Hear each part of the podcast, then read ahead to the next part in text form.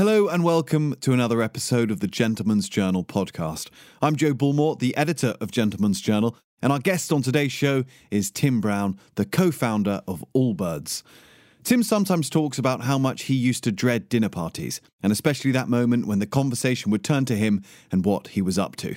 The truth was, Tim wasn't always entirely sure. A former professional football player in New Zealand who went to the 2010 World Cup, by his early 30s, Tim had retired from the game and embarked on what many people, including himself, thought was a highly eccentric calling creating a pair of beautiful shoes from his country's greatest export, wool. Now, of course, less than a decade later, Tim's Allbird brand is one of the great e commerce and footwear stories of our time. He's very much the Phil Knight of New Zealand, and when it went public last year, Allbirds was valued at over $4 billion. Today, Tim tells us why imitation is the sincerest form of flattery, how everyone originally told him the project was doomed to fail, and what it feels like to see Barack Obama wearing a pair of your shoes. Enjoy! But before we begin, I'd love to tell you very briefly about the Gentleman's Journal shop, our new men's style destination full of the independent brands that we love.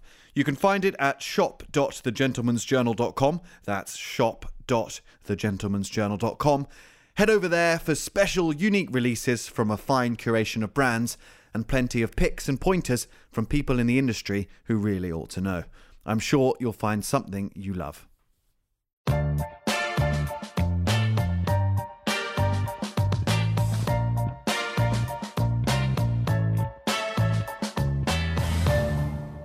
Hi, Tim. How are you? Thanks very much for joining us. Oh, no, no, no. Thank you for having us. I really appreciate it. I'm excited to chat with you. So thank you.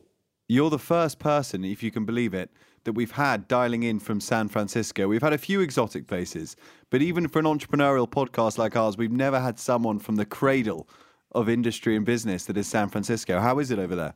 It's sunny and quite lovely actually at the moment. The rest of the country is getting snowed on, but California earns its money this time of the year. So I'm, I'm what an honor to be the first San Franciscan guest. And, and just to clarify, it's a New Zealand accent in San Francisco. Uh, with someone that was born in, in, in London. So uh, I feel like I, there's a lot of connections to make on this on this chat. Not least, of course, with New Zealand, which I feel like when I read about the Allbird story and about your story, the place you grew up and the place, yeah, where you hail from is is a really big part of that. What was your kind of memories, if we can dive straight in, of of growing up of New Zealand and particularly of your kind of relationship with nature and its greatest product over there, which is wool? I um, I was born in England. Moved. My father's English, my mum's a Kiwi, um, but moved there at a very young age and grew up there. And, Yeah. I, and I think, you know, aside from the cue sheep jokes here, lots of sheep. I, I, I think you are you're brought up with an affinity for nature and the natural en- environment. And I, I know that sounds a little funny, but I mean it's it's been sort of ingrained in me. And I think beyond just wool, I think um, from an early age, my mum would teach me to kind of like look at the tags of the products that we were buying and wearing and make sure there wasn't any plastic in them. It was like sort of part of her thing. And so, yeah, I definitely think that was that was a backdrop to how I, I started to think about the early stages of what what Allbirds was. And but then I- as I've sort of grown up, I equally think there's some really good things about New Zealand and their ability to go after things that are really difficult, but not take themselves too seriously in the process. Yeah. And I think that that at the heart of maybe the brand that we've tried to build, I think is is that sense of having a laugh in the face of a big challenge.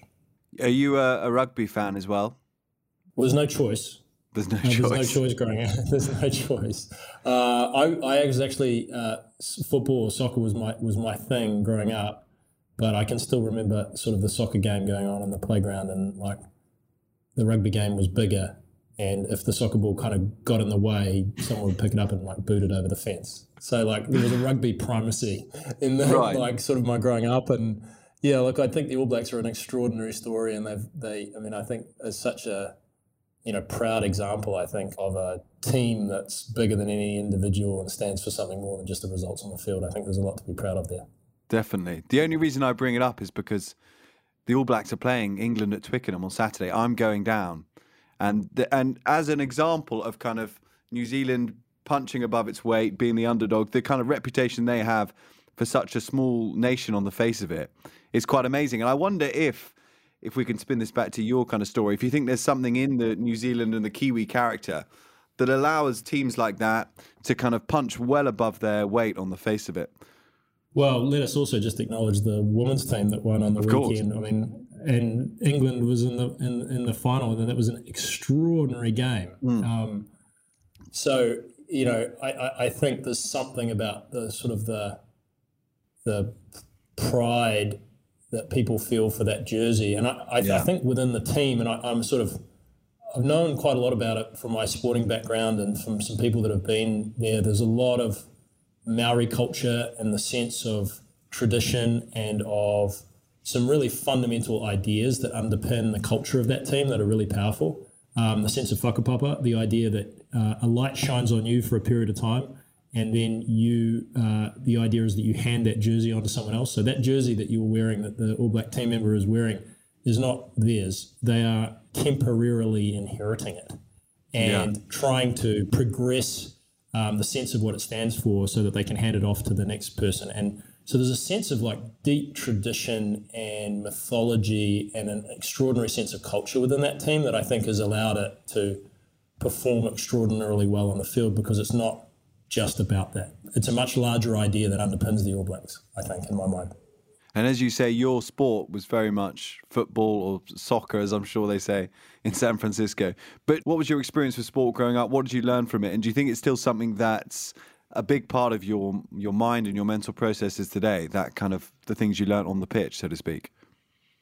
Yeah, so I, I had about a. I went to university in America on a, a soccer scholarship, and then I had about a ten-year uh, professional sporting career that involved getting rejected by Bristol City and Swansea en route to Okay. playing um, in the A League, which I'm happy to tell you about, in the A League in Australia, and then ultimately being part of this New Zealand team that went to the World Cup in 2010. And on the eve of the next World Cup, there's a lot of like memories coming back from that experience, and Yeah. um, I, it had been the first time in 28 years, and it was like a source of great pride. And we had an incredibly wonderful team. And then I retired in 2012 and went back to London to business school and started the idea that would become Allbirds. But I uh, took a lot of lessons from that sporting experience to apply to entrepreneurship. As my co-founder likes to point out, I had to because I had no other work experience. The, the, the, the, you know, there was a, there's a ton of stuff that I took from that, and I, I think it's informed the way that I've tried to build a business, and and you know, uh, through almost seven years of doing that now. And what type of player were you on the pitch? What were your kind of attributes and skills?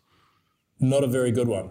I kick people, and I tried really hard to get the Nice. ball and give it to the good players, and I tried to be, I tried to be a, a incredible teammate. Well, I mean, and that sounds funny. Like I tried to contribute to the team Yeah. as best I possibly could, and I was, I was able to kind of I, I, make a career out of doing a couple of things really well, and I, I think that's informed how I've thought a lot about, you know, life as a business leader and building a business. It's just, I think. Um, a lot of times I see people trying to do a lot of things very well. Really, I think the secret is just to understand that the, the one or two contributions that you can make and double down on being as good as you possibly can be in those areas and uh, make yourself indispensable to the team by contributing with the thing that you do uniquely. And so I think that was really my my career in sport, and um, I tried really hard, and I was very fit and well prepared. And once I got the ball, I tried to give it to someone good as quickly as I possibly could. You were a defensive midfielder, is that right? Roughly. That's correct. Looking at the, uh, I was on the Wikipedia page last night from South Africa 2010, and New Zealand didn't lose a game. You drew three games, which usually can squeak you out of the group stage. And in fact, you came above Italy. So clearly, as a defensive midfielder, you were a pretty instrumental player, surely. Well, there's there's two things about that. Some sometimes uh, New Zealand maybe sort of prides itself in our humility, but but um, our, our DVD hi- highlight video of that World Cup was called Undefeated because we were the only undefeated team in that World Cup. So while we didn't that. get out of the pool, well, we didn't get out of the pool, and you can check this. Uh, the team that won lost the game, which is very unusual, and so we were the only undefeated team. But we finished above Italy, and it was in, extraordinary. But I, I think you know, 10 days, literally almost about now, we played the final warm up game against Australia at the MCG, the Melbourne Cricket Ground, and I broke my shoulder. And uh, so I ended up flying back to New Zealand, had surgery, and, uh, and I was in the 23 at the World Cup and never got on the field. So I watched that Italy game um, Oh, from, wow. the, from the sideline, and the team was extraordinary, and it was fine. And no one remembers that now, but at at the time it was heartbreaking. So I've been reflecting on that a little bit just uh, as we go into the next this next World Cup coming up. That's amazing. The interesting thing about you, Tim, is that you kind of fell in love with design as a kind of parallel passion to obviously football, which is so interesting because traditionally we don't think about things like art and design being natural bedfellows with kind of athleticism and sporting performance. The kind of people that go for one don't often go for the other. What do you think it was about art and design that that intrigued you as a young man? and now this sounds a bit funny, but I that just made sense to me, and in, in all the ways that like sometimes I played with a lot of people whose first love was football, that they Yeah. just played and it made sense, and and and not always that they were the best. Oftentimes it, it helped a lot, but that was their first love. That was not my first love. The design um, continues to be the thing in my life that I was sort of meant to do. And I, I found that out at an early age and, and it just clicked. And it, again, it didn't mean that I was the best, but I, I was like, this is this will be part of my life in some shape or form forever. This is just what I was kind of meant to, to do. And it was less the des- the drawing piece of design. It was more design as a sort of a problem solving tool. But I was at university over over in uh, America, and that just kind of clicked. And I was very fortunate to have that moment. And then the football thing was something I did, and I really enjoyed.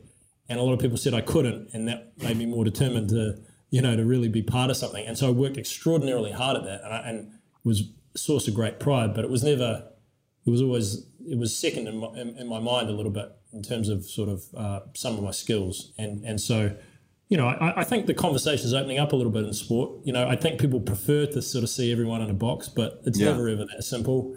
And I, you know, one of the cool things that's happening is people are, are now expressing themselves in the context of of sport to prove, you know, no one's one dimensional. And so I think yeah, there's, I kept a lot of that to the side because, you know, no one wanted to see you reading a book or thinking that you were anything other than extraordinarily focused on playing sport. And I was, but there was another side. And, and so I think we're starting to learn that. I'm sure within the England team and all sorts of other Yeah. teams, there's all sorts of other things going on.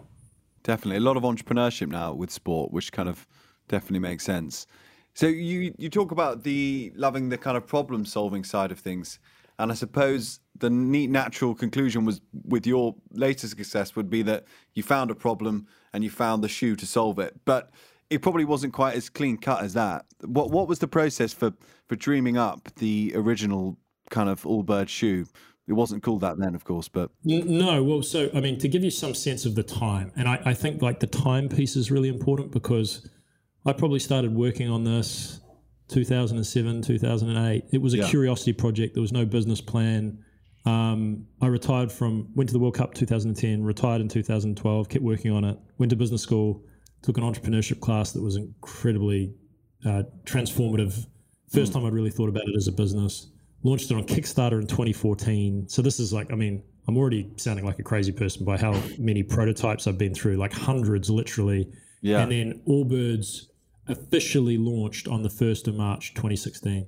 So, the, you know, it's the whole 10 years overnight success. This was a bad idea for a long time before it was a good one. And I think the reality is, I think most people just don't stick with something long hmm. enough. And I think as a ten, we, we have a tendency to sort of massively overestimate what we can do in the in the short term and underestimate what we can achieve in the long run if we stick with something long enough. And I think that's Yeah. really what I did. And the genesis of the idea, and, and this is a little known fact about professional sport, but the main reason people play professional sport is to get free gear.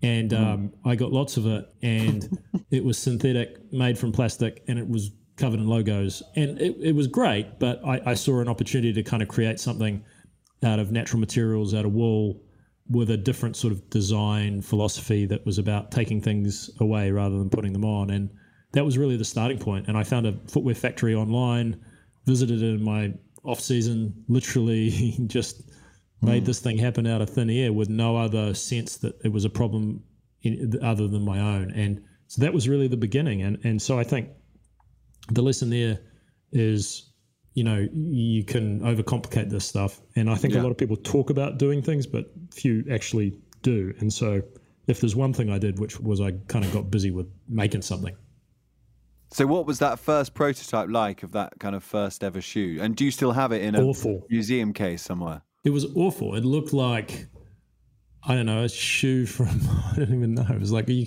just picture something that looked like it was sort of, I don't know, from prehistoric times. And it used to be a source of like a great deal of embarrassment. I was, right. And, and then we had, um, in the end, when Allbirds started and and you know it started to gain traction, and we had this, this sort of ex- explosive sort of launch and success, and it's followed now. The company's now a thousand people, wow. um, fifty-seven stores, big office here in San Francisco and Portland, but around the world, and and so we've we've really kind of um, had some some really wonderful times over the last few years since we launched. But so I I, I actually started to, to get extraordinarily proud of some of those beginnings. You know, you start to yeah. realize like those mistakes were actually so I put the shoe in a display case right in our lobby. Nice. Uh, it was the first shoe. And then some bastard came off the street and stole it. Like literally in San Francisco, just like stole it one day. And so it's gone missing. So thinking that it might be like the first Nike running shoe ever. I, I don't, I don't know. Like, I don't know. Like, I really just wow. want to go. I want to go back and say, "Come on, man, this is don't steal this. This has got no value other than this thing." So it doesn't exist anymore, but it's in my mind. And um, look, it was probably like a hundred plus prototypes over the years wow. to try and work out how how to launch that first shoe, and we just stuck with it. And I met some really special people along the way that encouraged me and kept going, kept going, kept going, and and you know, really quite honestly, that's half the battle. Right, perseverance. There's obviously a lot of prototypes in there and a lot of time. When did it start to get serious and real? What was the time when you start to have something that actually you think, okay, we can go to the public now and, and start to flog this? I, I, I took this entrepreneurship class with a professor, and um, it was like a 10 week course where I was in a small team and thinking about the idea as a business. And he called me into his office at the end of it. And uh, uh, his name's Carter Cast. Is uh, and he called me and he goes, "This is a horrible idea." He goes, "I've seen a lot of ideas. This is pretty. This is pretty bad. Maybe it's right up there." What was the What was the headline for then? Was it just woolen shoes? Woolen shoes. It was a shoe made of wool. And he's like, "Look, like that's really hard. You don't know anything about footwear. Making shoes is difficult. Making shoes out of a textile that's never been created before seems extraordinarily hard. But for whatever reason, you seem really determined of everyone in the class. So why don't you put it on Kickstarter or something so it can fail and you can get on with your life because I'm worried otherwise you're going to keep working on this for a long time, make yourself miserable and destitute and whatever. so I like I I kind of walked out of that office as one of those moments in time where you can kind of go left or right. You can kind of go that guy is an idiot, or I called his bluff, and so I went home for Christmas in New Zealand with seven hundred dollars and the help of my brother. Shot a Kickstarter video on a family friend's farm in Pauatahanui, just north of Wellington yeah. And uh, you can still see it. It's on uh, on the internet. And um, uh, I had six pairs of wool shoes at the time that were prototypes, and um, we we sold uh, you know one hundred and twenty thousand dollars worth of shoes. A thousand shoes was all I could make. I had to stop the campaign after four days, and it was the beginning. And that was the jump off the cliff moment. And I think again, without the push from that professor, of course, who is now a mentor and a friend, and really went out of his way to be so honest because yeah. he saw something uh, that was the beginning. And I think oftentimes the easy bit is sort of having an idea. It's much, much harder to put yourself out to the world with the idea that you the world could be quite mean back to you. Right. And I, I, you know, I sort of did that with the with the feeling that maybe the only person that was going to buy a pair was my mum, and in the end, it really it proved actually that this idea had had real potential. It was it was the it was the catalyst for sort of everything that came from there. I want to ask you about the Kickstarter in a minute because that's a, such a big part of this story. But when people tell you no as a character, you can either, I suppose, be someone who goes back into their shell and thinks the other person's right, or you can it, you can use that as kind of fuel. I get the sense that you're the latter type, maybe.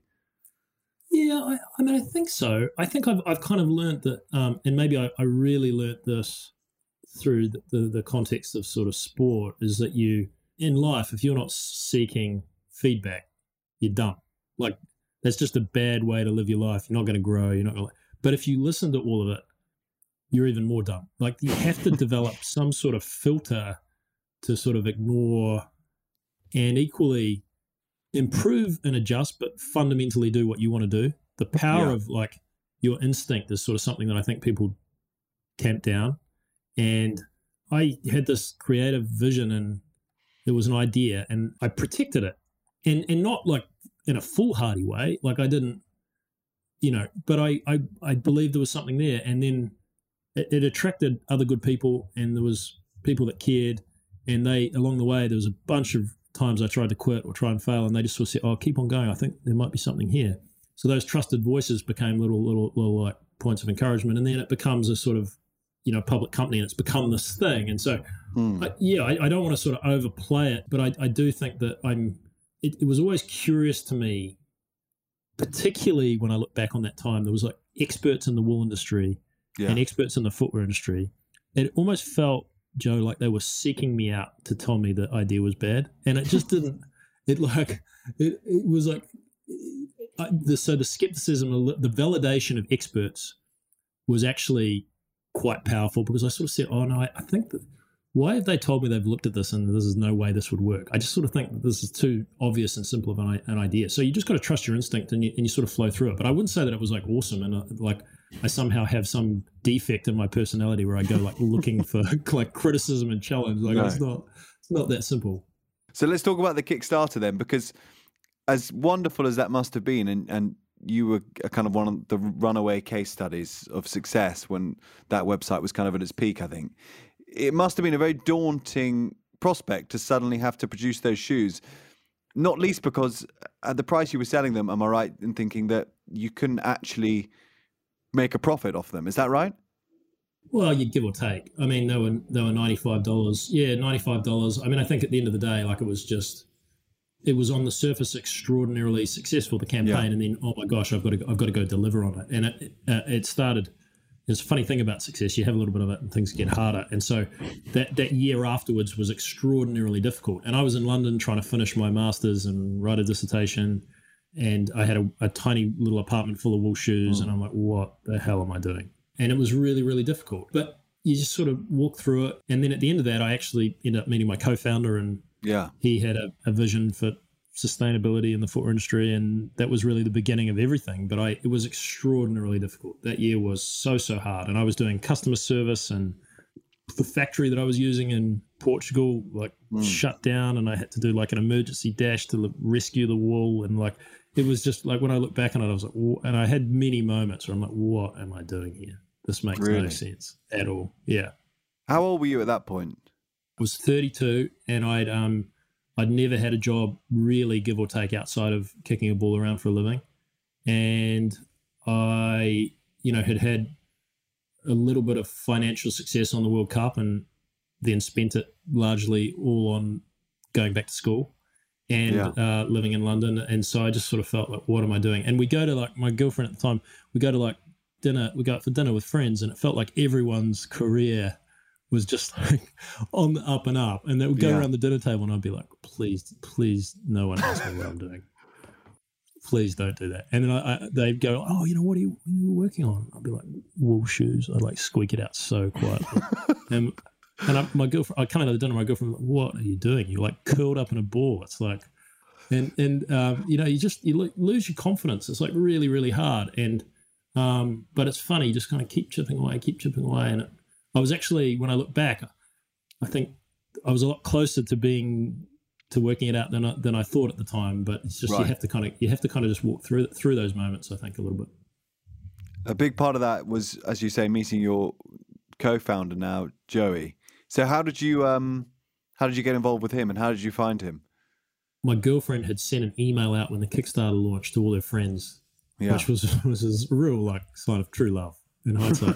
hey, you know, you got to support this thing. And and uh, her roommate from university, she's American. Her roommate from university uh, had um, her husband was a, an early customer, and I might like to say on the record, Joe, a, ver- a very difficult customer who made who complained about just about everything about the experience. Uh, so I, Joey and I had known each other, you know, through through our wives and seen each other at weddings and different things. And I got to the end of that that year of the Kickstarter, and um, out of nowhere, there had been a couple of people that had wanted to sort of invest and thought the idea really had traction, and and it did. It like so a lot of people really sort of had connected with this very simple idea of of what what I was making. And I, I, I- I phoned him for some advice, and um, he just was extraordinary. And he called me up a couple of weeks later, and he sort of said, well, "Why don't you come see me? I think there's something here." And so I flew out to San Francisco, where we're now based, and he painted a picture, Joey, of, of, of a world that was going to change. that there was going. He, his vision was that that sustainability was the problem of our generation, and that we were going to need to fundamentally rethink every aspect of the product and services that we use every day, and that that, that change was going to be driven, as so often is the case, at the leading edge by the storytellers, the artists, the poets, mm. the fashion industry, and there was an enormous opportunity to rethink the category anchored in natural materials that for 50 years, for the last 50 years, has been making stuff out of cheap synthetic materials derived from plastic. Uh, and that there was um, there was an opportunity to do that differently. And so, over 48 hours, we got a little bit drunk, and he cooked me, ironically, a lamb stew, and we decided um, to to uh, to found Allbirds together in 2015. And so, and that was the beginning. And uh, we started working out of his mother-in-law's house in San Francisco, and we moved here and uh, launched the business with six employees and his dog Walter uh, on the 1st of March 2016. And that was really the beginning. Um, we yeah. raised a little bit of money to do that. And, and it was, it didn't get any easier for that point, but for the first time, this the wool shoes had a purpose. It had a larger sense of its place in the world and the, and the larger challenge. And I, I, hasn't gotten easier for that point, but for me, that was the greatest gift Joey gave me. And I, I haven't looked back since then. what were the kind of early contenders for other names? I know that Allbirds wasn't necessarily the first option.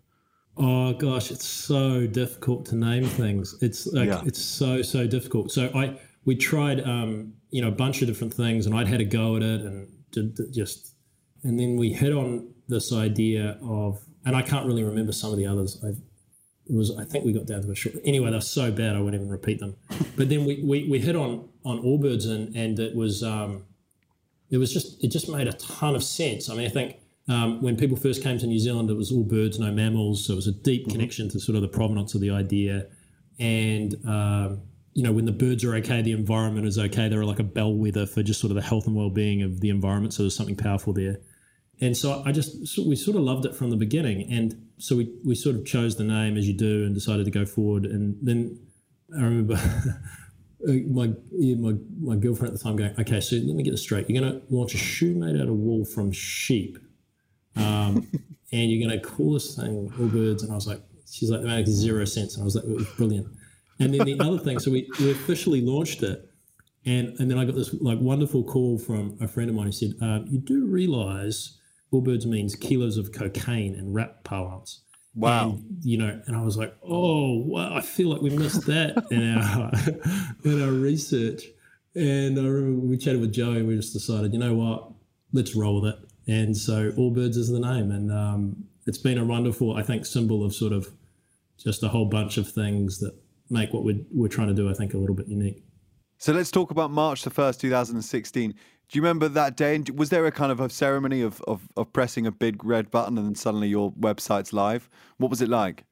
No, not really. I, th- I think we just we sort of just we just got on with it, and you know we ended up, you know, I think selling like a million dollars in the first month, and and a uh, million pairs wow. in the first eighteen months, and this thing just sort of connected, and um, it was just a wonderful flurry of creativity and energy and these extraordinary people that decided to take this big gamble and kind of work work with us from the beginning. And um, I have very very fond memories of that time. And it was the start. And it just very very quickly we we realized like this idea was was sort of something that people had been waiting for on some level. And this concept of sustainability.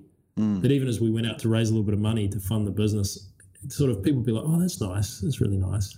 But yeah. um, could we talk about and you know, fast forward six, seven years now um, from that moment, that seems quite crazy, right? Like I don't think you can almost have a conversation no. really about the topic of business without that being infused into it or part of at least the consideration. And so, it really, um, I think, it was just it was just a really sort of special moment and, and the beginning of, of sort of building this thing. And you had a lot of very influential and kind of celebrity admirers early on. Was that something you you guys actively sought out and kind of managed and promoted in some way, or was it fairly organic when they kind of came on board? Because Barack Obama was wearing them, we should say, early on, wasn't he? Totally, yeah, and um, and you know DiCaprio and Emma Watson and all these sort of like wonderful things just sort of happened, and I'd love to say that was all strategic, but it was all just it was just like you know complete um, good fortune. At one point, I got a call from from my mum, and she said, "Oh, you've this is incredible." Jacinda Ardern, the New Zealand Prime Minister, has just met the Australian Prime Minister. She's been recently elected, and the gift wow. she gave him was a pair of all, birds. And mum, as far as mum was concerned, it was like that was it. That is mega. That's huge. Yeah. And so yeah, it just I, I sort of feel um, you know, like I sort of said, um, there's just a, a, lot of a lot of good fortune, but it was just attracted to the, the simplicity of the idea. And that's the irony is I think oftentimes too with innovation you assume it's something new or a business idea is some sort of transformational technology or something that's never been thought yeah. of before. This was this was an age old fiber that had been kind of forgotten. Shoes are obviously not new, and we just combined yeah. them in, with a sense of sort of a larger connection to the world. And, and it's it's interesting. It's like in a generation, no one's grown up wanting to be a farmer in New Zealand, and now all of a sudden that's changing. Right? There's this incredible shift in consumer demand for things made from nature. And we're starting to understand through different types of farming and regenerative agriculture that it's one of the single biggest levers that we can pull to reverse the impact of climate change. So there's this like, well, everything ebbs and flows. And, you know, as a New Zealander, to be part of kind of a small part of sort of showing, hey, this fiber and this material could do extraordinary things, and we just sort of left it on the shelf was really incredible. And I think that idea became far larger than just myself or Joey, and, and a lot of people started to, to sort of connect to it. You were 32 and, and kind of wondering what on earth you were going to do with your life. And a few years later, you're uh, the head of a company that is being sold around the world, selling millions of pairs of shoes, and is being worn by, as you say, kind of premiers of nations. Psychologically, that's a big leap. I wonder what, what how you changed as a person and how you kind of handled that roller coaster. Yeah, well, ho- hopefully not at all. I mean, I, I just, I, I, you know, you're never quite as, and, and sport teaches this, you're never quite as good as they say, nor as bad. And equally now as a public company that's gone through a really difficult year, I, I think I hold, I hold that really, really tightly. And, and yeah, um, look, I mean, we work really hard. I think you make your own luck. We work really, really hard. And then we met a moment. And, and so we've had a lot of good fortune and attracted a lot of good people. So, there's just so many more things that we could be doing better. I just I sort of feel like we're just like just starting, you know, and yeah. I um I, I feel incredibly fortunate. Oh gosh, like even leading this company with Joey, we, both of us are doing this in, the, in a public context for the first time. We've come to the public markets with a different type of business model that sits at the intersection of purpose and profit. And a lot of people are questioning at the moment, like whether that is the future of business and whether it can be really successful. And I, there's, a, there's so much to prove. You know, you've got to keep like, and so you have to keep like reframing that. And, and every time you do, you realize like, oh gosh, I've there's so much more to. And, and so I think I think that's been really really important. And the flip side of it is you don't sort of start thinking like your farts don't smell. And um, and I, I, I, don't you know I don't think that we've ever done that. I you know and and so I, I just think that you've got to you've got to be extraordinarily humble about the way that you think about that because um, you know these things have a habit of kind of moving around a lot, and so you've got you. It's very very. It's the the better strategy is just to kind of keep a straight line through through all of it. Yeah, having never had a, a proper job, as you say, and certainly not an office job. Not that football's not a proper job. I mean a, a more structured job. How did you know how to lead a team of people? And as the team was growing quickly, how did you kind of learn on the job to be a manager and a boss of people?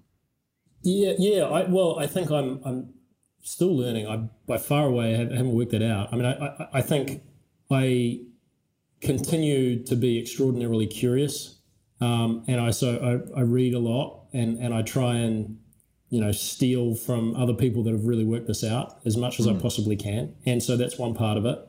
And I've learnt this a lot from Joey, who, who's done a really incredible job of like seeking people out for advice and guidance and mentorship, yeah. which is sort of something have, you have to learn. I think Joey in the early days, we you know we'd be discussing one thing that we might want to do, and he'd be like, well, who, you know, not exactly these words, but it'd be kind of like, well, who's the best in the world at that? Let's go ask them. And lo and behold, like a lot of times, Joe, like when you ask people for help, they're, they're really quite willing to give it to you. And so yeah. I think I've learned I've learned the power of doing that. And then the other piece of it is, and I think I've learned this from sports, is there's really there's a couple of things that I did really well as a as a sports person, and I, I did everything. I, you know, I built a career on those two things, and then I, I think as a as a business leader, I try to be really, really honest about what I can contribute and what I'm good at, and then fill the gaps of all the other things. And I think a, a lot of times you don't really do that. You know, you tend to try to want to show up in all sorts of areas, and, and, and I just try to be really, really honest, as has Joey. And I think once you st- once that's your starting point, it allows you to kind of go and seek the gaps that you have, and it, it allows you, I think, to lead a lot more confidently because you're not trying to to be a master of something you know nothing about. It's taking the ego out of it, really. And once you kind of uh, let yourself do that, it's so much easier to, to say, oh, I actually don't know, or I'm not sure, or I'm not confident on this. Yeah, how, how impressive, how, it's, I mean, it's the most confident thing in the world. Yeah. To actually say that. And then, and then what you find yourself, the next step of that, Joe, is like, even if you don't have to say that out loud, you sort of go, well, what's, what's the thing I really don't understand? Like, how many times yeah. have you been in meetings and there's acronyms or you're like, what's the essential question here that you know and, and oftentimes it's the question that people just haven't don't have the courage to ask yeah. so I, I think there's a, there can be like a lot of power in that. And I, when I think about even sort of at the beginnings of the genesis of Allbirds it was it was a lot of anchoring in those really really simple essential questions that maybe people had overlooked. There's power in that. Imitation I suppose is is a they often say the the best form of flattery. And Allbirds has had over the years many kind of copycats. I wonder how you guys deal with that and how you feel about it, and if you do treat it like a compliment or is it just a bit of a nuisance? Oh no, it's totally a compliment. Um, yeah, I, I, think you know whether you like it or not, you're like in, when you go into business, you're in, you're in an extraordinary like sort of competitive context and situation, and so what we sort of found is that it was quite easy to copy the look of our products, much more difficult to capture the feel of them because mm. of the hmm. work that we were doing, and even harder again to capture the true essence of the idea that we were labeling every product that we made with the kilograms of carbon emitted in its production. There was so much depth to what we were doing that the copycats actually became kind of almost uh, reinforced our sort of competitive moat, if you could steal a business term. And so, yeah. I, you know, I actually they became like sources of a great deal of like confidence for us, I think. And so that's just I think part of it. When you when you have a little bit of success, people are going to kind of come and try and replicate what you're doing, and, and I think you can use that to sort of power the next the fact that you've got to keep improving, you've got to keep getting better. Footwear is such a um, a trend led thing. And we can all think of kind of companies that I guess caught the zeitgeist for a bit and then faded away a little bit. How do you guys make sure you're on top of that and, and staying kind of fresh? I think um, it starts with the idea that we were we were building a, a brand hmm. before we were building a product. Yeah. And so I think Allbirds hopefully becomes a symbol an enduring sense of, you know, one idea that's been there from the beginning, um, that of supernatural comfort.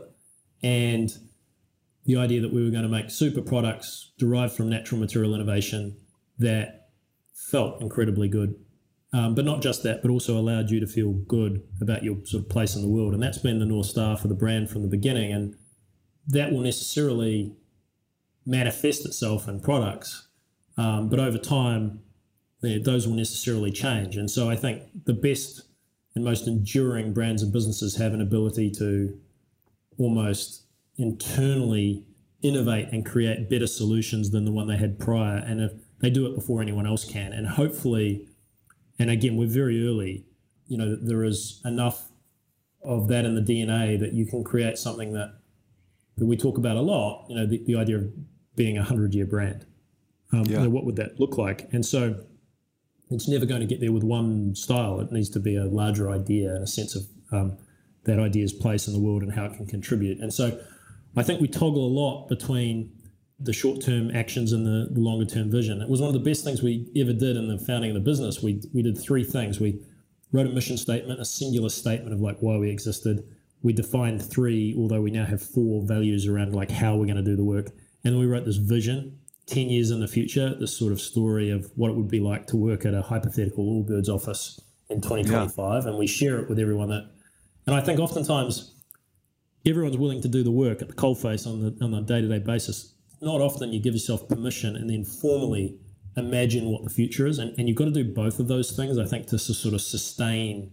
And once you do that, uh, like the idea of taking risks and thinking with a much more longer term sort of time frame becomes a lot more possible. And I think you need both of those types of mentalities to, to, to build something that's enduring. And again, I don't think we have all the answers. We're, we're very early. we've got to prove that. But that's sort of how we're thinking about it.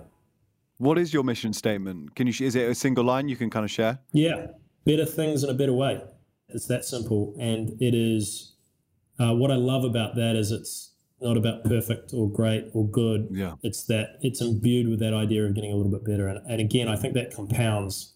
I've taken that from sport. You show up, you train, you work at whatever little part of it. Oftentimes, you don't see the improvement, but if you stick with it, you know, lo and behold, you can develop confidence or even excellence in something over a sustained period of working at it. And um, along the way, you'll lose a couple of games.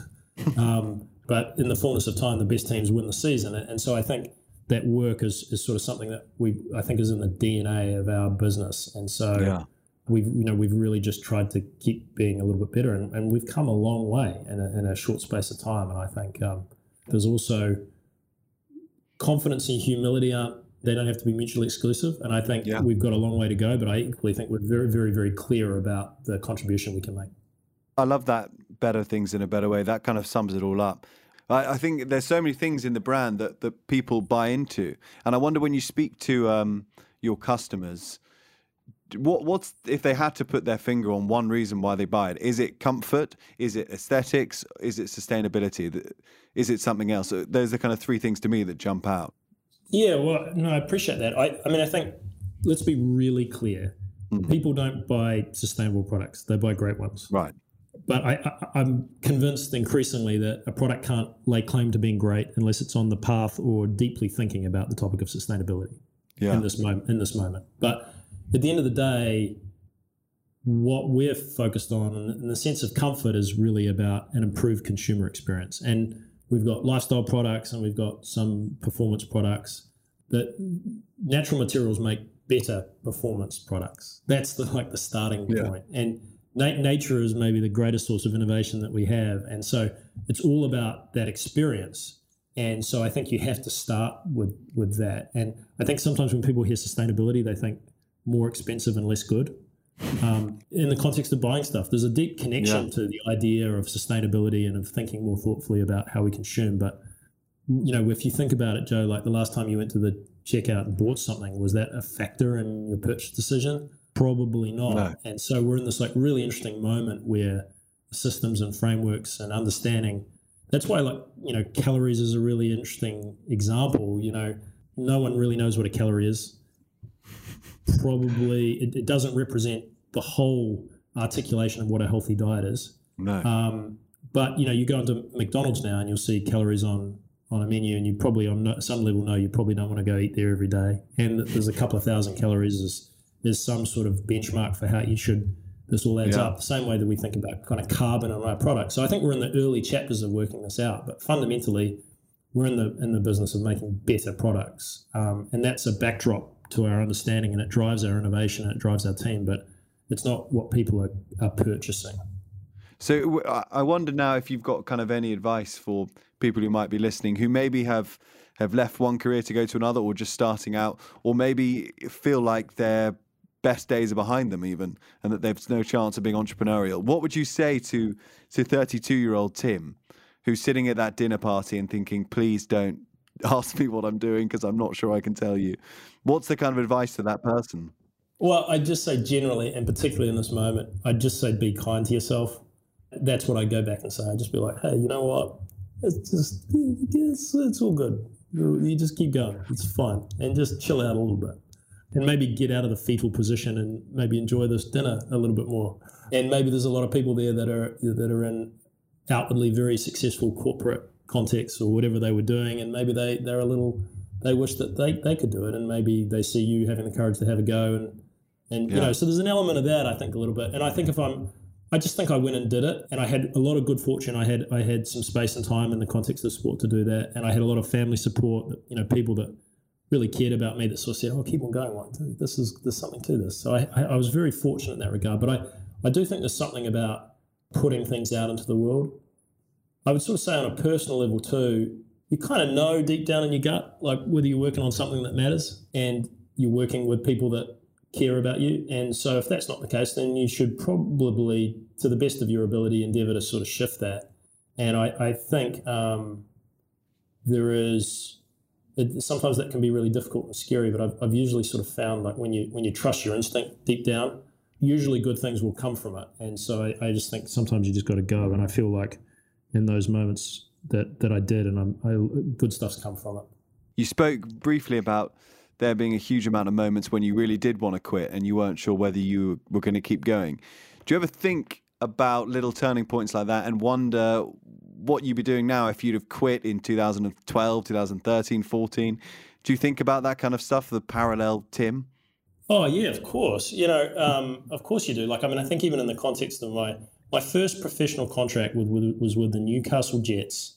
Just after I'd, I'd tried, I'd always dreamed of playing in, in, in the UK, and it hadn't worked out. And so um, Bristol City and, and, Swansea had sort of said thank you, but no thank you, and um, and it was it was pretty pretty tough. And and I come back to New Zealand, and I, I really was sort of thinking it was the end. And then I, I got a Australia was playing a, a game, a friendly in Brisbane, and there was a, a defender who'd played for Newcastle United in the Premier League called Craig Moore, who'd come back to go to um, to play in this game, and he'd gone to the horse races and got a little bit drunk, and so uh, he he got pulled out of the squad, and so they called up a guy called Jade North from the Newcastle Jets, and I'd been on trial there, and they didn't really have a place for me, and Jade North got called up, and so I got a six day contract. That was the beginning, and I played one game against the Melbourne Victory, and that was if I hadn't played well in that game, I and I wasn't really prepared, I wasn't match fit yeah, there's all these moments, right? Like, you know, I got this uh, advice actually from Conrad Smith, who was a friend of mine, who was a who was a centre who played for the All Blacks. You know, so life is a, a series, a series of these little little moments, these Legend. sliding door moments, and sometimes you know about these moments in advance and you can feel them. Other times you don't. Um, you take advantage of them and you can kind of go on to the next chapter in a different way. So, yeah, I, I think some of those moments I've just I've, I've, been really fortunate, but you know, you've got to kind of seize them as well. And um, there's there's been a bunch of those had you gone left or right or approached a little bit differently. But yeah, that's, that's part of the journey. That's part of the, the fun of it. Well, I'm very glad you didn't quit. Um, it's been amazing and it's a very inspirational story. And even more inspirational because of how you seem to approach it all and your kind of humility and confidence. I love that combination. I'm going to now write that on a wall somewhere and say that's the kind of guiding mantra. But Tim, thank you so much for coming, and I wish we had more time. And I wish I was in San Francisco because it's horrible here. Come and see us. I, I took from that that you're going to like graffiti that slogan on a on a toilet bathroom door somewhere. Yeah, it did sound like that. Maybe maybe a pinboard or something. It's such a pleasure to chat with you, Joe. I really appreciate it. Thank you so much for having me. Thanks, Tim.